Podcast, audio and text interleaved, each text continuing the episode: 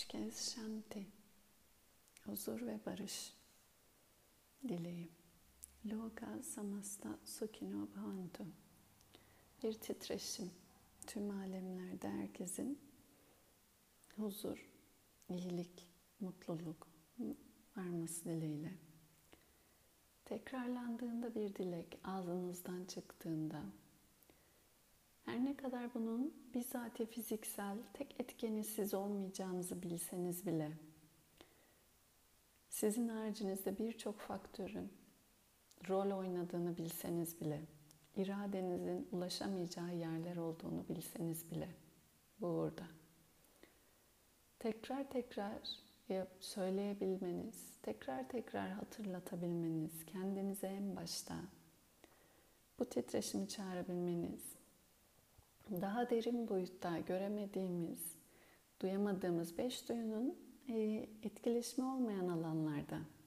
Buna zihnin daha derin katmanı bilinçaltı diyebilirsiniz ve buna bağlı da belirlenen eylemlerimiz diyebiliriz.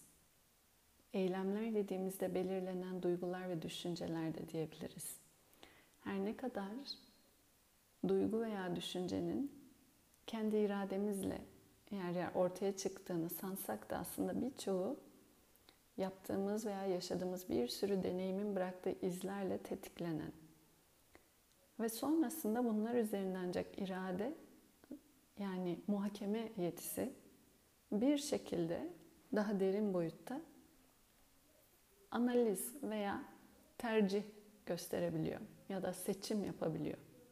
Ancak bu çok uzun süreli istikrarlı zihin üzerinde veya zihin dediğimizde dolayısıyla fiziksel boyutuyla beyin diyebilirsiniz. E, çalışma, meditasyon bunun girişi. Meditasyon dediğinizde daha derin katmanlarında Loka samasta sukhino bhavantu japa tekrarlı bir niyet, tekrarlı bir zikir, tekrar tekrar ekilen bir tohum veya titreşim dediğinizde bilinçaltı dolayısıyla zihinsel alan veya katman dediğimiz e, bu yapıda uzun süreli bir çalışma. E, bunlar şu an olmasa bile hemen cevap vermese bile emin olun belli bir zaman sonra tekrarlıysa eğer, istikrarlıysa illaki bir değişim yaratır. Hangi e, düşüncelere, duygulara sahip olduğunuz ve bunlar üzerinden de nasıl eylemler tercih edeceğimiz. Bunun ismi sadhana. Bunun ismi manevi sistematik tekrarlı çalışma. Sabahları bu buluşmaların sebebi de bu. Sistematik bir şekilde tekrarlı uygulamayla bilinçaltı dolayısıyla e, duygu, düşünce daha derin katmanında da tercih, seçim yani irade sahibi olduğumuzda da yapacağımız eylemler. Üzerinde değişim yaratma. Bu da ister istemez bir alışkanlık, alışkanlıkla beraber de böyle bir eski söz vardır. Bir karakter, karaktere bağlı da bir deneyim, yaşam biçimi. E, deneyim dediğinizde bütün yaşamın aslında getirdiği, size bıraktığı etkiler, izlerden bahsediyoruz. Her eylem ister istemez etkiyle beraber sonra bir tepki, bir deneyim, bir izle geri geliyor. Bu çalışma, tekrarlıkta bu farkındalık diyeceksek ki farkı görme, eylemler ve eylemlerin belirlenmişliğiyle, belirleyiciliğiyle yaşayacağım deneyimler manevi değişim adına çalışma sadına. Bu karşılıklı etki tepkide de ister istemez giren kavramımız daha önceki buluşmalarda bolca konuştuğumuz eylem anlamına gelen karma kavram olarak eylem ve eyleme bağlı bıraktığı iz. Şimdiye kadar genel geniş bakışında deneyimlerin nasıl belirleneceği, nasıl değişeceği, öyleyse eğer varlığın varoluşta bu bildiğimiz beden, nefes, zihin bileşiği ve bütünlüğünde daha uyumlu, kendi içinde daha dengeli varoluşuyla ve kendi dolayısıyla gerçeğine daha yakın. Gerçeği ne demek? Olan neyse, olana gerçek denir. Değişmeyen zaman içerisinde, mekan içerisinde kalıcı olan şeye gerçek denir. Dolayısıyla olanı ne olduğunu görebilme yetisi. Bu anlamda göz açma veya göz temizleme diyebilirsiniz. Çalışmaları bir ismiyle sadhana, diğer ismiyle yol ve yöntem bilim olarak yoga. Başlığında biz Bhagavad Gita üzerinde konuşmaya başladık.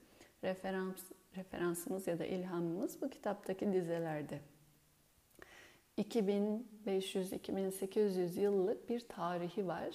Kitabın yazılı olarak bildiğimiz, bu yazılı olarak, yazılı olmadan öncesinde ise belki daha fazla. Ve bu şu demek, bu kadar yıl bu bilgi kalıcı olmuş. Demek ki geçerli olmuş. İnsan ömrü 100 yıl maksimumdan ibaret. Bu dünyanın yaşı veya çağların, tarihin, insanlığın bile yaşına baktığınızda bir insan için çok küçük bir zaman dilimi. O zaman burada bir insan ömrüne sığmayacak kadar genişlikte bir deneyim birikimi olması lazım. Bir insan ömrünün dolayısıyla e, şansı bu kadar yok. 2000 yıl hata yapıp tekrar düzeltme şansı yok. Maksimum 100 yılınız var. Onun da ortalama 40-50'sini çok bilinçli kullanabiliyorsunuz. Şansınız varsa, bu kadar da verilmişse. Bu bile çoğunluğa çok fazla verilmiş bir şans. Dolayısıyla başkalarının bilgisine başvurmak, geçmişin bilgisine başvurmak, eski kitaplara başvurmak sizin tekil ömrünüzde, hayatınızda böyle bir hata yapma ihtimalinizin giremeyeceği, deneyerek öğreneme, öğrenemeyebileceğiniz bilgiye hızlıca ulaşma fırsatı. Bu nedenle de eski kitaplara başvuruyoruz. Veya eski bilgilere başvuruyoruz. Bunun isminin bir tanesi de yoga. Buradaki buluşma ana başlığımız. Kitapta üç tane yoga ve dolayısıyla üç tane de bilgi veya bilgelik ya da yaşam deneyimini değiştirecek anahtar kavramlardı. Bir tanesi Samatvam Yoga Uccate'ydi. Samatvam eş bakış yogadır. Yani içsel olarak bir gerçekte, bir sabitte, bir merkezde kendinle veya dışarıda var olan varoluşla olan biten içerisinde bir uyumda olma halinin çıktısı her durum ve koşul içerisinde aynı zamanda eş bir bakışı kişisel olarak tekilliğinde gelebilecek çıkar veya diyelim ki buna biz arzu, istek veya istememek, raga, dvesha ismini vermiştik. Bunlardan daha azade, nötr veya bir kuş bakışı da diyebilirsiniz buna. Başka bitirir. Anlayışı e, kolaylaştırmak için. Bütünlüğünde bir bakış geliştirme. Parçalılıkta değil. Bütünlükte bir bakış geliştirme. Bu parçalılıkta olduğunda bir nesneyi ya sağından görürsünüz ya solundan. Ama bütünlüğünde o yüzden kuş bakışı yukarıdan baktığınızda resmi daha genişliğinde görebilirsiniz. Yoga her durum, her koşulda eş kalabilme yetisidir. Bu birinci tanımda. İkinci tanımımız yoga karma sukha salam. Eylemde yog, marifet yogadır. Eylemi nasıl yapacağını bilmek yogadır. Bir başka tanımda. Bu çok büyük, çok iddialı bir cümle aslında. Bu kadar kolay ağzımızdan çıkabiliyor bazı kelimeler. Ama onları idrak etmek ve uygulamak bir ömür sürecek nitelikte. Bir eylemi nasıl yapacağını bilmek yogadır tanıma göre. Ve buna biz bize aslında cevabını da vermişti. Uzun onu da konuşmuştuk ilk 6 bölüm boyunca. İsmine karma yine tanıdık bir kavramla yoga kelimesini birleştirmişti. Eylem ile birleşmek veya eylemle özgürleşmek diye biz tanımlamıştık. Bir eylem icra ederken hangi eylem olursa olsun yemek yapmak da olabilir, yer süpürmek de olabilir, bilgisayarda programlama yapmak da olabilir. Hangi eylemi yaparsanız yapın, yaptığınız eylemin sonuçlarına tutunmadan, üzerine mülkiyet ve aidiyet almadan sanki bir hediye gibi sunup ve gelen sonucu da dolayısıyla bir hediye gibi kabul edebilme yaklaşımıyla icra edilen eylem sizi bağlamaz. Sizi dolayısıyla bağlamaz dediğinde de bir kısır döngüye sokmaz. Neden ve sonuç ilişkisinde içerisinde bir sarkaç gibi daha güzel, daha kötü, daha başarılı, daha başarısız gibi buna galibiyet, mağlubiyet vesaire bütün ikilikleri saymıştı. Bu sarkaçlara boğmaz. Temelde kitap veya temelde yoga sizin başka bir üçüncü tanımı daha var. Bu da çok üzerinde durmadık. Bir kere hızlı okuduk 6. bölüme doğru gelen. Acıyla özdeşliğin kırılmasıdır yoga diye bir başka tanımı var. Bhagavad Gita'dan yoga tanımı. Sahip olduğunuz deneyimlerinizin tekil benlik, kimlik ve kişilikle aslında ortaya çıktığını ve her deneyimin sizin tekil benlik kişiliğinizi ne kadar sınırlı, ne kadar dar, ne kadar küçük alanda, ne kadar köşeliyse daha törpülemek, daha yumuşatmak, daha şeffaflaştırmak, daha genişletmek için aslında tırnak içinde bir nevi eğer başınıza geldi diyeceksek bu kelimeyi ya da deneyim alanınıza girdiğini söyleyerek tekillikteki, ayrılıktaki, köşelilikteki bu benliğin yumuşaması ve genişlemesi adına yol ve yöntem bilim veya yaklaşımlar sunmakta. Bununla da bir kelime varsa vereceğimiz eğer tanımlayabilecek bunu özgürleşmek gibi bir kelime kullanmıştık. Özgürleşmek aslında bir şeye bağımlı olarak girdiğin bir deneyimden dolayı adına bağımlılık kelimesinden gelir. O nesneye bağlı olarak bir hale, bir deneyime girdiğimiz için. Özgürleşme dediğinizde o zaman bir şeyden olması gerekir. Dolayısıyla zaten alt metninde bir şeyle bir hale girmek veya bir şeyden bağımsız bir yerde olma deneyimini e, alt metninde ifade ediyor. Burada o zaman size söylediği şey şu oluyor. Eylem üzerinden eğer bir marifetse yoga, tekilliğinde kendinizi bildiğiniz bir biçim neyse isimler, sıfatlar, etiketler, nitelikler, olmazsa olmaz diye tanımlamalar, bunların zaman ve mekanla değişken olduğunu unutmayın. Yaşamın geçicilikte olduğunu, muğlaklıkta olduğunu unutmayın. Ve her neye sabitmişçesine nesne üzerinden tutunuyorsanız buradan da kendinize bir kimlik, sıfat eklemek istiyorsanız bu sizi acı ve keyif döngüsünde ama bir kısır döngü şeklinde döndürmeye devam edecektir demekteydi özetlersek. Bu döngü acı ve keyif beraber ya da mutluluk diyelim diyeceksek nesneye bağlılığında çünkü her sahip olunduğunda bir şeye gelen keyif bir kaybolmaya iki kaybolmadıysa kaybolma ihtimaline zihinsel olarak zaten düşüreceği için varlığıyla ister istemez zıttını yani kaybetmeyle acı deneyiminde getirecektir gibi bir açıklamayla başlamıştı. Tüm bunların yanı sıra 13. bölüme en son geldiğimizde burada bırakmıştık. Bize söylediği birkaç tane erdem olacak. Kişinin aslında geliştireceği kendinde bazı değerler diyelim biz buna. Bu konuşmalara ilk bu 13 13. bölümdeki erdemi konuşarak başlamıştık. 20 tane. Her güne bir tanesini ayırt etmiştik. İlk sohbetlerimizin konusuydu. Bugün de tekrar aynı yere geldik. Biraz daha geniş bakışla konuşacağız. Bir şekilde bir idrak, bir genişlik, bir hafiflik veya biraz önce tanımladığımız ayrılık veya köşelilik veya sınırlılıktaki bir benlik değişimi talep ediyorsa veya buna dair bir gelişim gösteriyorsa kendinde bu nitelikleri, bu değerleri göstermiştir gibi yorumlanabilir ya da bu nitelikleri gösterirseniz çabayla en azından gösteremiyorsanız da şu an aklınızda bir fikir olarak tutup dikkat ederseniz bu değişime kişisel veya manevi diyelim girme ihtimaliniz daha yüksektir, açıktır. Bunları biraz okuyacağız bugün. Yine ilham olması için. Çünkü her bilgi, her teori aslında bizim eylemlerimizi, yaşamımızı değiştirsin diye. Sadece duymamız için değil, tekrar konuşmamız için değil.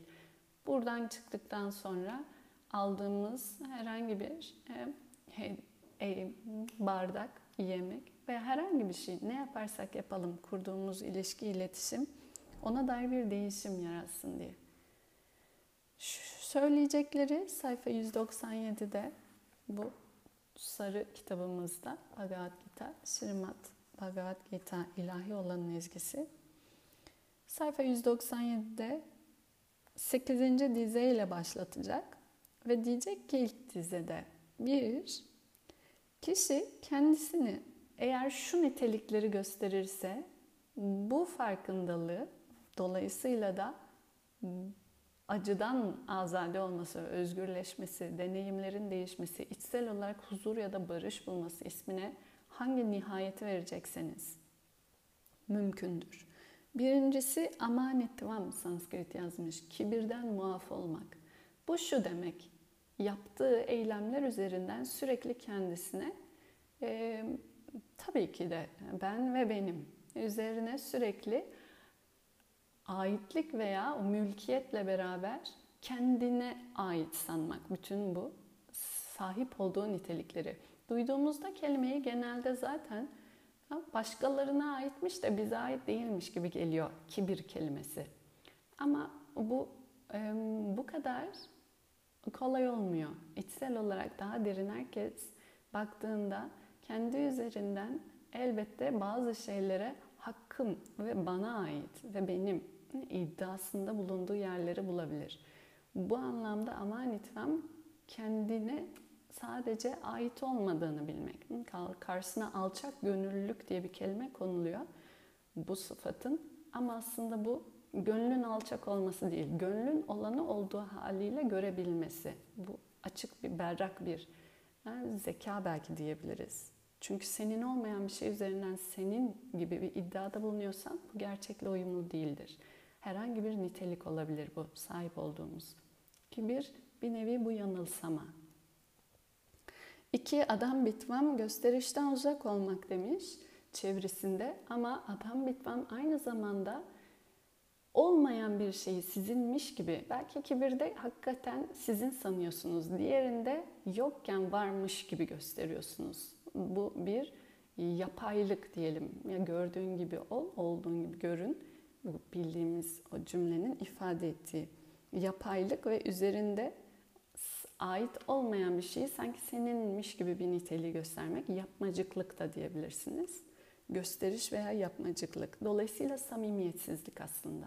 Bu bunların, bu kelimelerin dilimize girmesi ama buradaki konuşulması sadece kendinden minkullükleri için değil. Yani kendine ait bir değer oldukları için değil. Burada konuşulmasının sebebi bu nitelikler sizin içsel olarak huzur ve barışta olmanızın işaretçisidir. Bunun için eğer nihayetinde kendi içsel dengenizi arıyorsanız veya kendi içsel gerçeğinizi arıyorsanız daha büyük evrenin varoluşunu ya da daha derin bir hakikat arıyorsanız önce kendinizle samimi, kendi içsel dünyanız ve dışsal ifadenizle bu dünyanın uyumda olmanız lazım ki daha derin başka bir uyuma evrilebilelim ya da o gerçeğe yaklaşabilelim.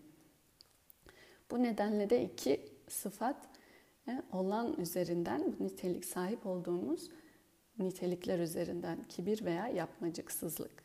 Üçüncüsü ahimsa, incitmemek. Ahimsa, yoga sutralarında ilk ahlaki değeri incitmemek. Himsa, incitmek demek, zarar vermek demek. A öneki geldiğinde olumsuzlayarak incitmemek, zarar vermemek demek. Her Dolayısıyla çok büyük bir cümle, çok büyük bir ifade. Ee, üzerine de saatlerce konuşulabilecek bir kavram. İncitmemek ve zarar vermemek diye çevirisini yapmışız. Kavramın genişliği çok. Nereden başlar bir şeyi incitmek? Nereden başlar zarar vermek? Bu soru zaten çok çok geniş, büyük bir soru. Ama temelde yine niye konuştuğumuzu hatırlatırsak kendi ve öteki arasındaki ayrımını küçültmek isteyen biri.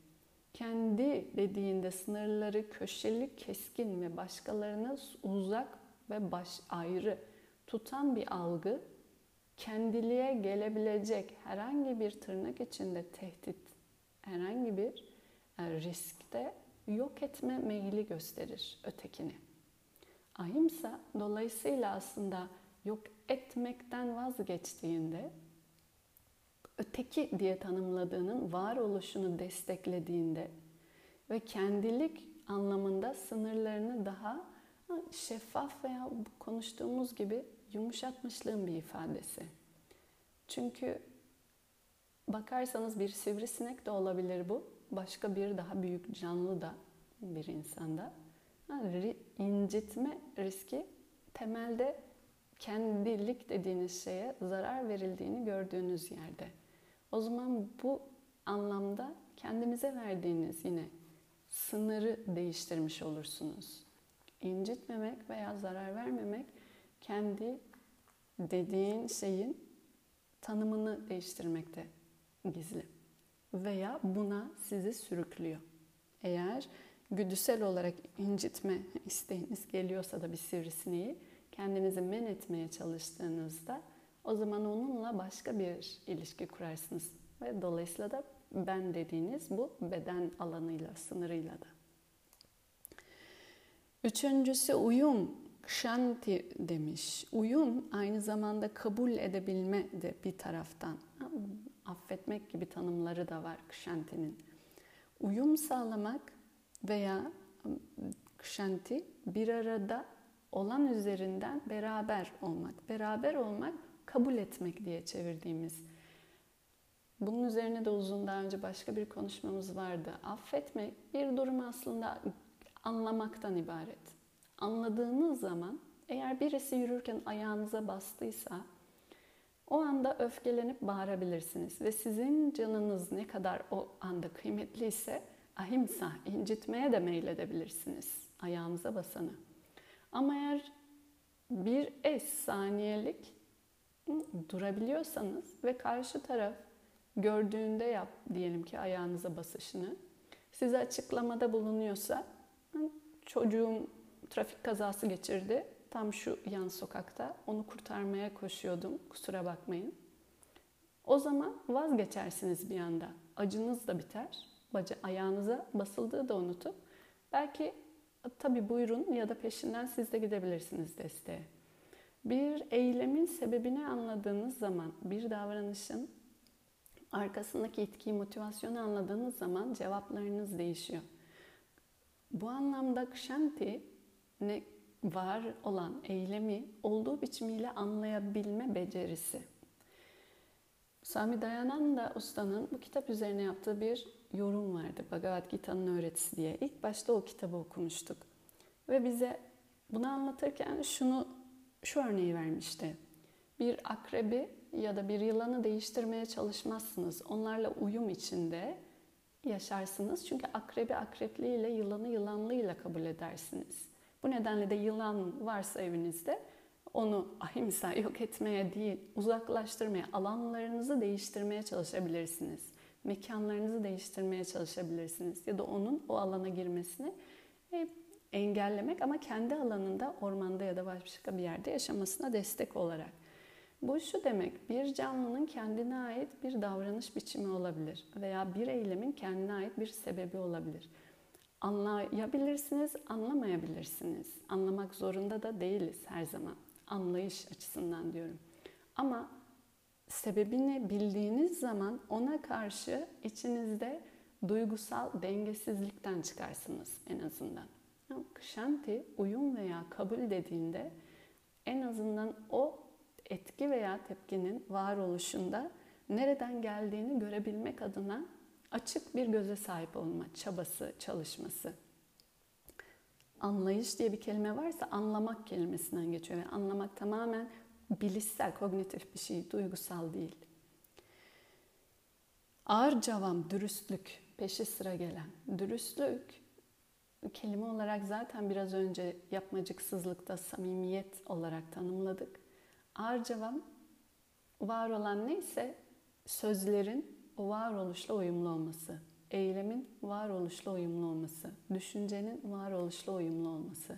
Uyum demek dürüstlük. Hepsi ister istemez bu nedenle de uyum veya denge kelimesine çağıran sıfatlar.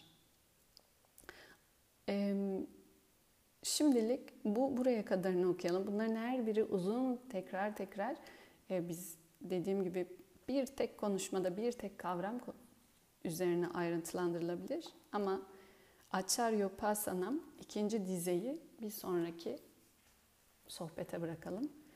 Bugün belki eğer ilham olacaksa, sorgulama sebebi olacaksa, belki duyulduğunda artık tekrar tekrar hep bildiğimiz şeyler desek bile aslında temelde bildiğimiz zaman birçok şeyi değiştirecek şeyler.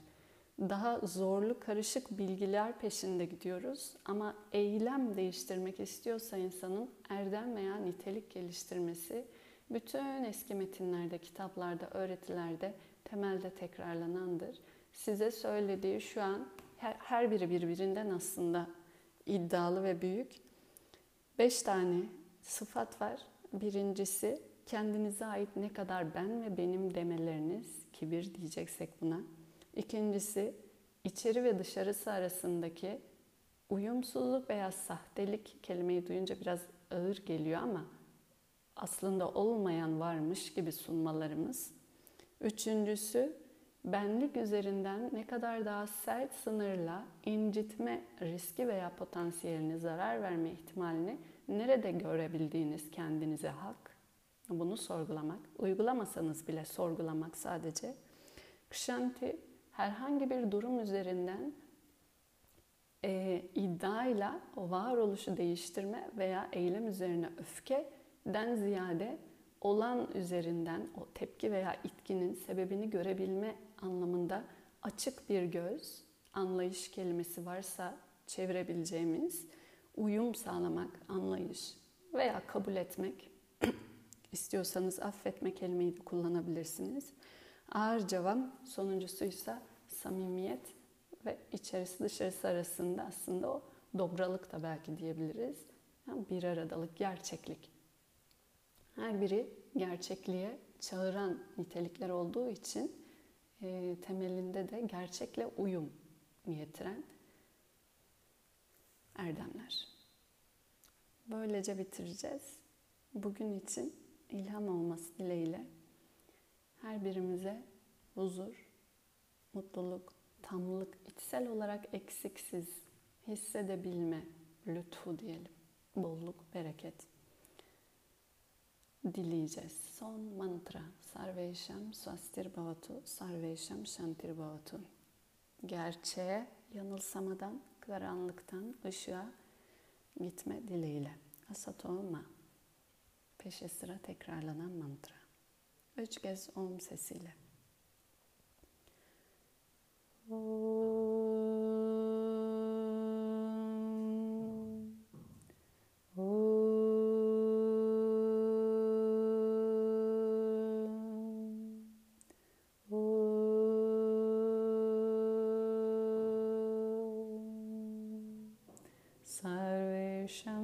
स्वस्तिर्भवतु सर्वेषां शान्तिर्भवतु।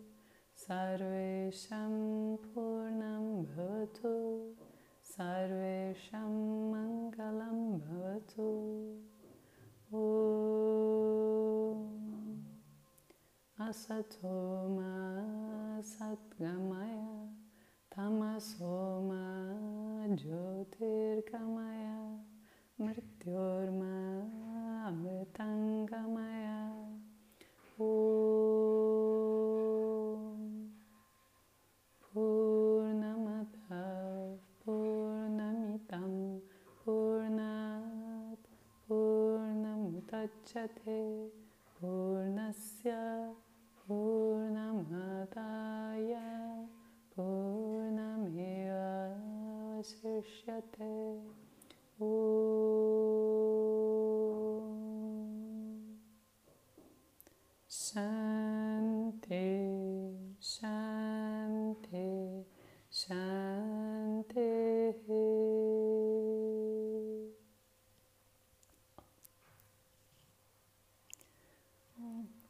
Herkese huzur, içsel olarak denge dolu günler dileğiyle. Görüşmek üzere, hoşçakalın.